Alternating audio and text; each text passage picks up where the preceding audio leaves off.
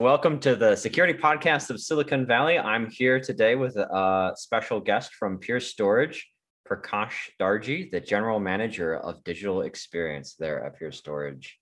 Thank you so much for joining me. John, thanks for having me. Just to give our listeners a little bit of background, before Pure Storage, you had spent some time with SAP as their SVP and general manager of platform as a service. And at SAP as a senior director of product managed business object planning and consolidations. Uh, as a senior architect, uh, coming up through the engineering ranks, I see, and lots of senior roles in consulting before that. And you studied computer science at University of Illinois. Very nice. Yeah. So look, I, I had a pretty fun background, but I, I, tend to like to think that, you know, I worked my way from kind of applications to, you know, technology to cloud platforms. That's kind of how, and now I'm in infrastructure, right? So I worked kind of my way down, down stack, not up stack. And the challenges in each one of those things are very, very different. So, you know, I, when we were building a cloud platform, for example, and someone's got their back office ERP system and they want to build a mobile application for order approval well, you probably want to use cloud application development techniques or platform as a first service techniques, but all the data is sitting on prem. So, you know, I think I've I've always had this view of hybrid not being location centric, mm-hmm. but being application and data centric. Right. So, and there are a lot of security challenges that kind of come from those that view of the world, saying, you know what, residency comes from data and applications not from am I hosting it on Amazon or Azure. So what have been some of the the biggest data security challenges that you've seen? Well, the first thing is how you have to approach the real estate. So in an application development world, if you've got 10 applications or 50 data sets on premise and you want to build like a consumer application or a consumer front end in the cloud. Right. Point to point is shitty. Why would you do that? You know what I mean? Like you need one gateway on premise where you can have your trusted certificates, bidirectional connections, you know, you need to you need to streamline the connection ports because in an enterprise things are complicated. Right? So how do you deal with network security? How do you deal, deal with certificate management? How do you deal with role-based access controls? How do you deal with that in this distributed environment where you have lots of applications, lots of data, but one app on the front end that's consumer centric? Right. Right.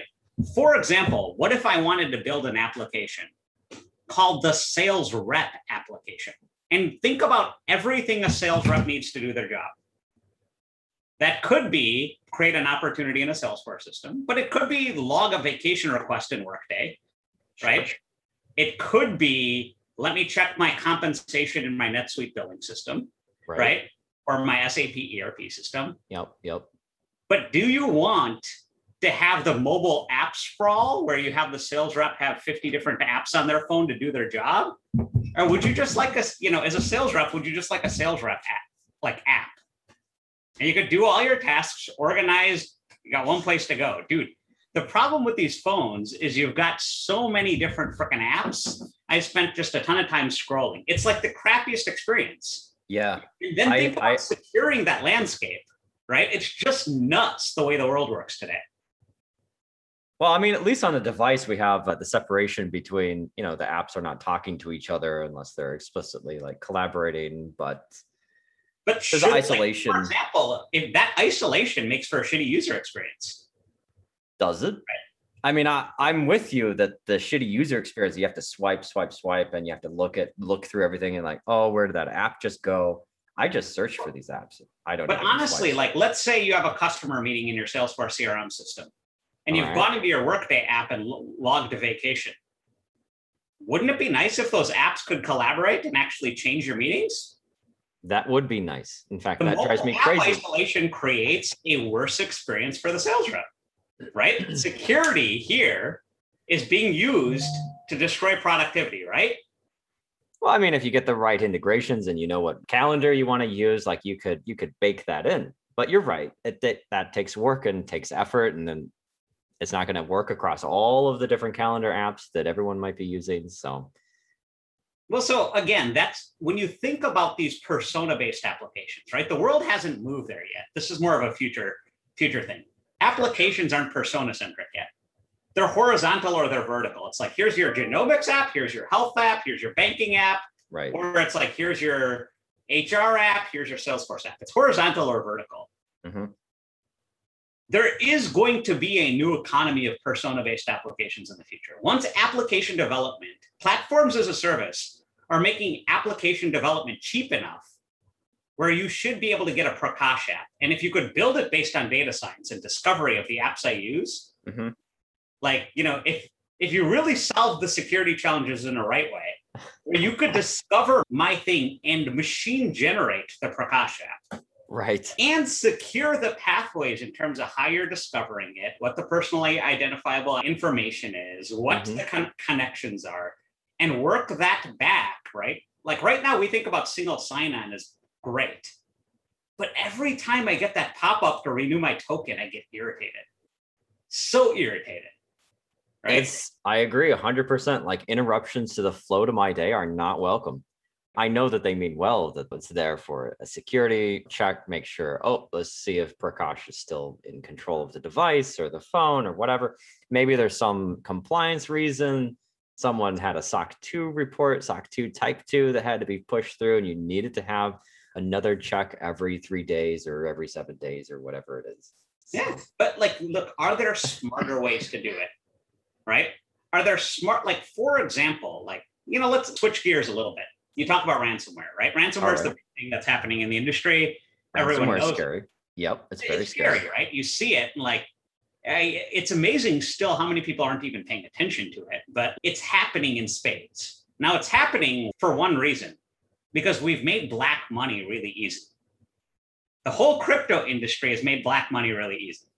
So the easiest way to solve ransomware, right? Like pre prior to crypto, you needed to be really smart with your paper trail to have the offshore bank account in the Cayman Islands and cover your trail. And there's a whole cottage industry that made it not available to the masses. Now, crypto has made it so easy to hide black money, which is allowing for ransomware. Well, I mean, maybe maybe you could make the case that we should actually be solving the security holes that are allowing for the ransomware to happen, not blame the economics that Well, Or- look, we, can look at it from two sides, right? You can either secure yourself and protect yourself by shutting down black money, right? sure. Oh, it's the China answer. Kill crypto, right? We don't take crypto in this country because you don't take crypto, you don't, and like if you just demolish if- crypto, If you want crypto, if you're using crypto, you're up to no good, huh? yeah, that- that's, that's it. Right? You're evil if you're using crypto, right? That's the China answer, right? Now, in Yes. the good news is we have a case study on how that worked, right? India did that. It, and it wasn't crypto, it was pre crypto. But the case study was India said there's so much black money with counterfeit bills hmm that we're going to completely eliminate all the bills. So they sent an email overnight, not an email, a notification, went public radio, public broadcast, saying all your money is no good. You have 30 days to trade it into the bank. Wow. And it was a shit show, like a colossal collapse of the economy, right? People were standing in lines. My money's no good. Like the whole thing, right? They devalued paper, right? And so we have a case study that just attacking it that way didn't work. So then back to your point, you probably need to have a stronger security profile, right? Right. In terms of Right. do. Exactly. Exactly. And, and Uh, Pure Storage has a very strong security profile in that regard, right? Well, like when so- when when you talk to storage folks about you know what is what does data security mean oftentimes they think about availability backups recoverability access these sorts of things right Well, so what's fascinating is how sophisticated some of the attacks have been. So historically, the, the thing was okay, we created this new capability saying let's have a s- immutable data, right? We had created SafeMode so your data is immutable. Right that so sounds pretty on good. your storage system, you can say, you know, you can set a policy saying your data is immutable for 30 days. You can't delete it. Root access can't delete it. We're going to keep a copy of it. All of that's good, right? So pay a little bit of a capacity penalty to keep some extra data around, but we do that Sure. very, very efficiently. But then what if you have ti- like now the attacks have gotten more sophisticated with time bound, right? Like time delayed. So if you introduce a time delayed attack where you start encrypting things slowly, Mhm. And you wait till 30 days have passed, Sure. right? Now you've completely messed up based on the retention policies of 30 days. Right. I mean, if your dwell time, How long so does it stop? What if there's a five-year time delay? Right? Like what where's the industry going in terms of sophistication in these things? Right. So the only way to start doing it is not just saying, I'm going to have this immutable protection, but you now need to start discovering when your data is encrypted, the ch- encryption change rate, the data reduction change rate. Like there's a lot of things built into the system that allow you to get smarter on the time delayed approach. And then when customers now have these ability to set policies, how do you change those policies? Right? Because Right. part of your security posture is always changing what you do. The, it's the longer, it's like you're changing your password. You you leave it you leave it the same long enough, you know something's going to happen. The same thing applies with your protection policies. Right. And then who can change them because someone could spoof changes. And if they could spoof changes and spoof users and do that, is it okay to say, hey, you need, you know, the, the, the nuclear reactor with two keys, right? You need this person to approve and then the other person to do it, because then they can spoof two people. So then you got to start getting into rotating random, you know, who could do it in the approval chain Right. yeah, start eliminating the spoofing attacks, right? So we're just at the beginning of this ransomware journey, Right. and the hierarchy of how people need to think about it is a cost and a protect. There's a cost for your insurance. So you should never say, Am I secure? You should always say, How secure am I? Am I at level zero security, level one, level two, level three, level four? Like this is DEFCON security levels, right? Yep. Like what level? And every level has an incremental cost in time or software or you know, people or whatever, right? all of the above. Yeah. Right. So, and what's the ROI on? It? When's it worth it? When's it not worth it? Is the question. Right. That's so as I think about those se- questions. as I think about the security space, we're at the beginnings of the maturity level here. Right? People are talking about am I secure or not? Like it's so immature in terms of the maturity curve. But my prediction is over the next 10 years, given where the world's going, this is going to be a very rapidly growing, very maturing market. Yeah, absolutely. I agree 100%. Every time I hear that question, am I secure? Like the first thing that pops into my mind is, well, probably not. But, you know, the more sophisticated answer and the better answer is to make it specific. You have to ask the question, are you secure against who or what? Not Yeah. just am I secure? Is just like you're pissing in the wind if you ask that question. 100%. But how does So an executive think about it, right? As an executive, I'm an executive, right? I Right. sign off on liability and risk on things I ship at, at Pure Storage. Yep.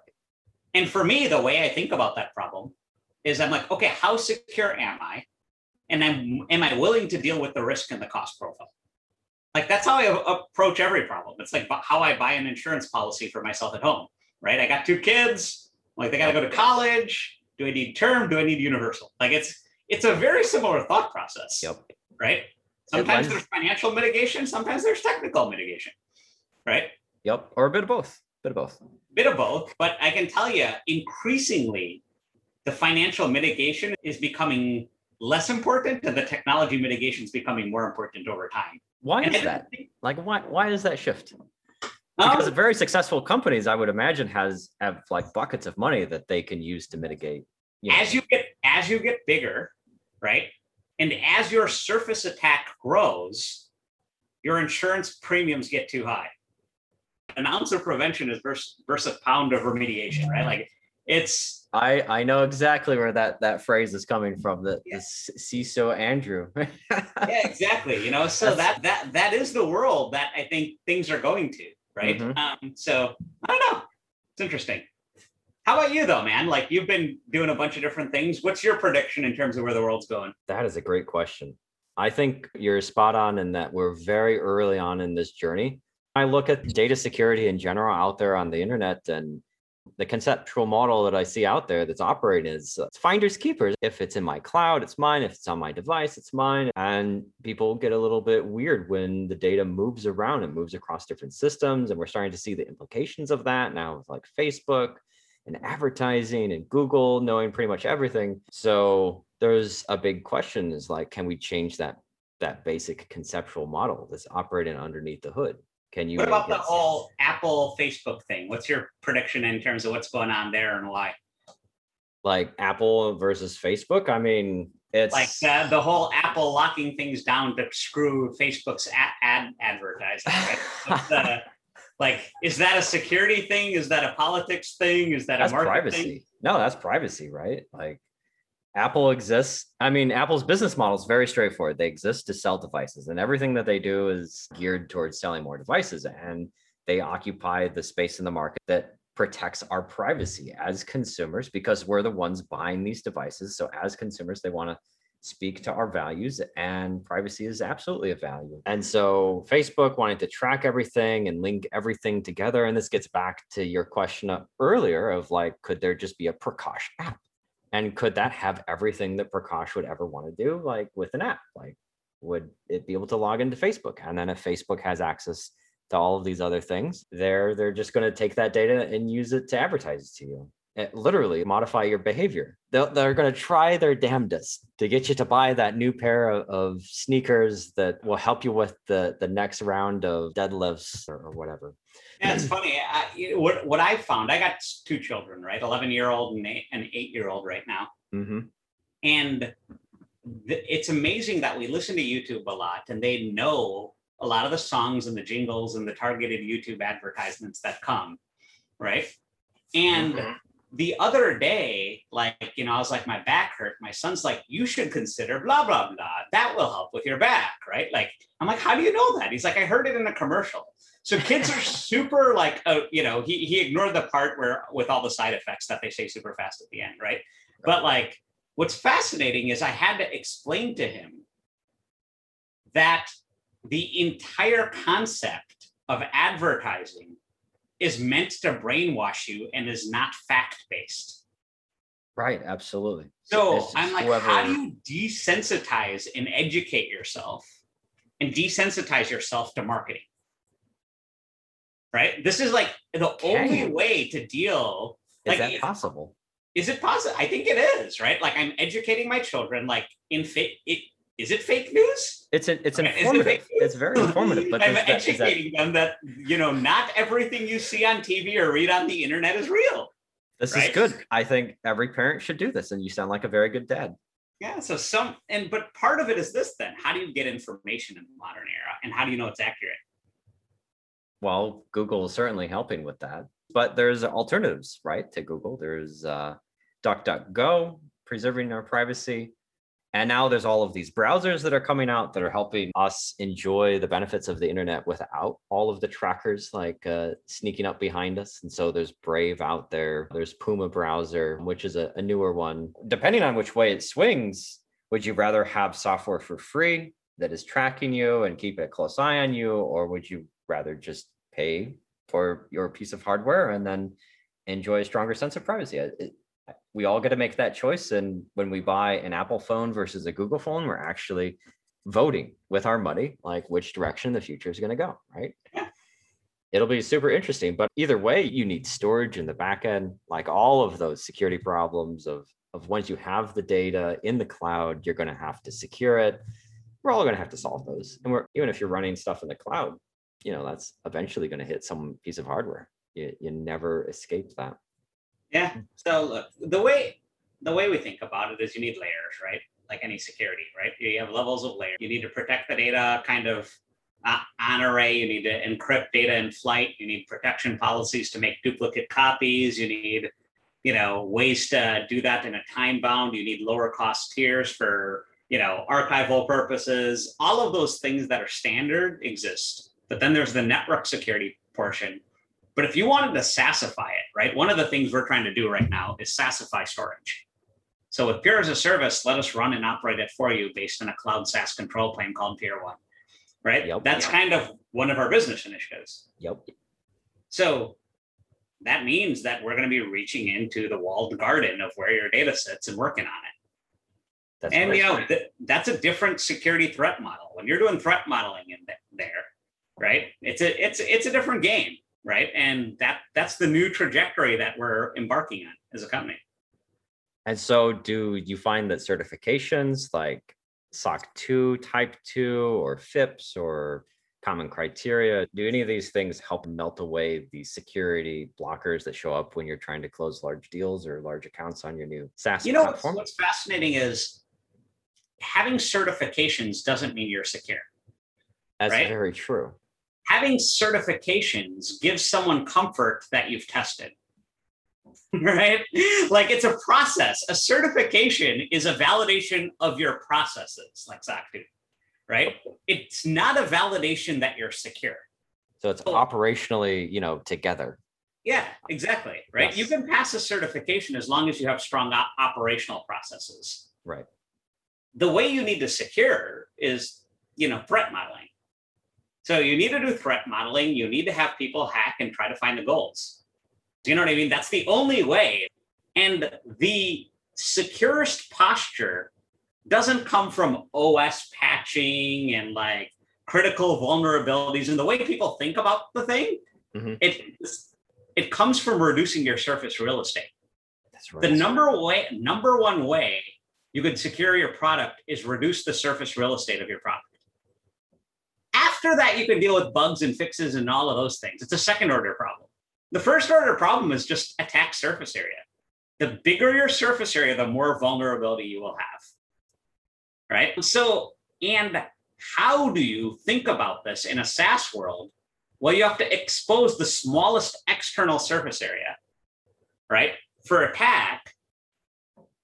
And that means the way you think about the communication paths and the security has mm-hmm. to use that lens first. And that's the approach that we're taking. No, that sounds spectacular. And uh, it doesn't surprise me at all because Pure Storage is full of uh, world class engineers. And so that it just so happens to be the case that that's how you would come up with the, the simplest possible system that fits the bill, right? You're, Yeah. We're talking about simplicity here. Yeah, 100%. Yep. Simple systems tend to have less bugs. They tend to have less security vulnerabilities associated with them. They're Yep. easier to pass the certifications because there's less to test, Mhm. right?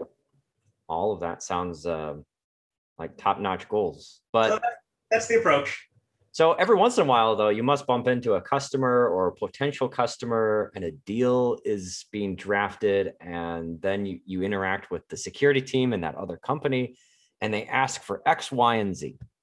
Like, how do you know whether to, you know, prioritize X, Y, and Z or pass on it? Do you just leave it up to the engineering teams and the sales teams to figure it out, or, or as a GM, do you do you find that you have to make tough calls sometimes on situations like that? Well, look, I find that there's sophisticated environments and unsophisticated environments. And 98% of the time, people aren't as sophisticated as they seem to be. So if you do the certifications and you produce documentation, right? You do the thing. Here's my 400 page SOC report. Here's my common criteria report. Here's my FIPS report. Mhm. You just bury the RFPs in a pound of paper. 98% of people go away and say you're secure.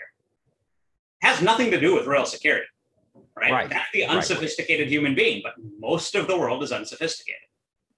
So it, it's just uh, covering liability. Yes, we did our due diligence. Yes, they have the certifications. 100%. Okay, check the boxes, move forward. so the the challenge is you know the needle in the haystack problem how do you find the sophisticated buyer and the end like w- when you find the 2% you should welcome it because it's like wow this person might be smart enough to find a vulnerability in our project instead of paying hacker rank or like you know paying people for pen testing and other things you now Yep. got someone who's going to do it for you for free Yep. like that's brilliant like They've you know, something new. like as a GM, I'm like, this is the customer I want. like I'd be happy to have that because they're actually going to find things.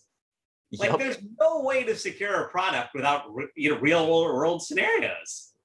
And I love putting yourself in a position of learning from the customer and always striving to make the product better Yeah, and to find it, you know, valuable to bump into the customer that, that actually cares and ask those sophisticated questions. I love that. Yeah. So you recently acquired Portworx. Yeah. as a company. Pure Storage bought Portworx for what, 370 million? So Portworx was a company that was focused on storage as a service in the container space. I think they had, they brought with them a bunch of customers, a team of what, about 100 people, 120 in that neighborhood? Yeah, about that. So here they are. They're now part of Pure Storage. When you go through an acquisition, there is some sense where you want them to keep their own autonomy. They've just been pouring their blood, sweat, and tears into this product and solving this one very specific problem. And they're being welcomed into this bigger group at Pure Storage. But in terms of security, oftentimes smaller companies will not have the operational effectiveness or maturity, as we were talking about earlier. Uh, sometimes security gets thrown into that bucket has there been smooth sailing in that department with the you know balancing let them keep their autonomy but also bring them up in terms of the maturity level or maybe they came in already pretty operationally mature yeah you know what i found is the good news is we didn't get them too early in the cycle where you know they were the leader in their market segment with a fairly mature product right Excellent. so um, which is great that's a great place to be in right so yep. the portworx product provides that there are things that are better together as a company. So one of the things we prioritized was, you know, we have world class support. You're um, famous for your world class support, right? We've done Absolutely. it based on you know our usage in Pure1. So one of the things we prioritized, and you know now have shipped in Q, our shipping in Q2, uh, is our container monitoring in Pure1, right? Based on Portworx, right? So we've brought that together so you can get the same kind of troubleshooting, remediation, root cause, all the things that you need to look at in a container storage world, the same way you could on a flash FlashArray or flash FlashBlade. So that allows us to bring the power of our support to bear without a lot of overhead on continuing to develop out, you know, the application development and container storage ecosystem. Right. Right. So those types of things are things where you find a fairly good win-win. What's fascinating is this, right? It's not about the security posture of Portworx per se. Portworx actually is very, very mature. But on the curve of surface area and real estate, when you take a look at Kubernetes and the open source ecosystem and the distributions and the projects that exist across that wide ecosystem, like holy crap, is that a large surface area to re- uh, surface area of source code and repositories and plugins to like secure. It's incredible. Right? Yes. It's incredible. Like the amount of work. Perhaps even. There's going to be entire companies that come up in the industry around, you know, Kubernetes security, just because it's a large surface area, right? And it's like any early stage open source project. It's got all the trappings and the makings. Like Linux was like that in the early days of like, what's in the package, what's going into the consolidated open source ecosystem, what's not. Like it's so distributed right now and it's developing at such a fast pace that's the surface area is very large awesome well i'm have no doubt that we're going to see some companies pop up around kubernetes security i'm yeah. sure that they're already starting to yeah i've seen, a few, I've seen, a, seen a few startups that are doing actually interestingly enough they're using observability for security. They're like, look, the easiest way to secure it is, is build like, like a polygraph model based on data science of identifying things. They're like, you can't secure this real estate. It's impossible. So they're like, let me go ahead and identify where, like, what the highest priority things to attack are, right? And they're building kind of threat models and different things with polygraph, more polymorphic graphic models, right? In a very data science oriented way based on observability. Mm-hmm. So that's one, I've seen a set of companies start doing that in container security. Nice. I imagine that we'll see we'll see more and more of that. Yeah. In terms of the target market though, with Portworx now in the mix, there at Pure Storage, is your long-term vision for Pure Storage to go after the SMB market, or maybe you see that as already saturated? or you want to go more enterprise, go after the the bigger fish, close less deals, but more stickiness and more money per deal? Look, I think it would be unfortunate if Pure Storage did anything but disrupt the entire industry and go for go for all of it. Go for all of it. Yeah, like you know what I mean? Like my viewpoint is like all of the stuff that I see from our competitors out there is terrible. And we have this innovation, you know, like Pure's major value as a company stems from the evergreen architecture where if you buy 500 terabytes of data, you're never paying for that ever again. That's not a financial program. That's not data migrations. That's like the major innovation. So we're the only company that has reduced the GDP spend in storage.